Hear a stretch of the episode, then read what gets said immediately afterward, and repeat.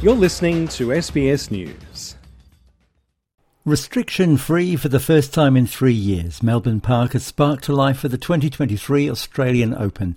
With food, music and a festival-like atmosphere, ticket sales for the first day of Australian Grand Slam have opened with an ace.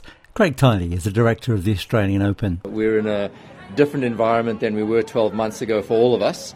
And we're really excited about the gates just opened. We're going to have a big crowd today. Officials are expecting a record-breaking day one attendance after crowds were limited last year and sensationally sent home during a COVID lockdown the year before.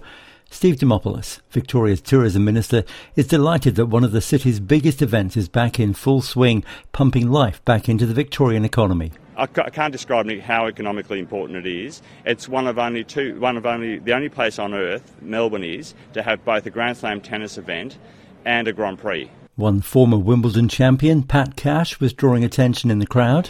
It's Australian Open. It's my hometown. It's the Australian Open. It's first day, place that I've seen change a lot over the years.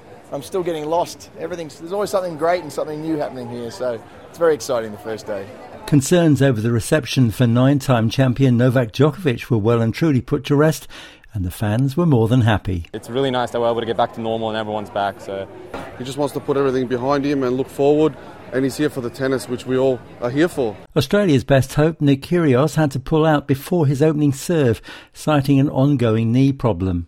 Obviously, I'm just exhausted from everything and, obviously pretty brutal. One of the most important tournaments of my career, and so it hasn't been easy at all. With no crowd caps, no masks and no QR code check-ins, organisers are predicting upwards of 900,000 people will turn out to the Australian Open in the next 2 weeks.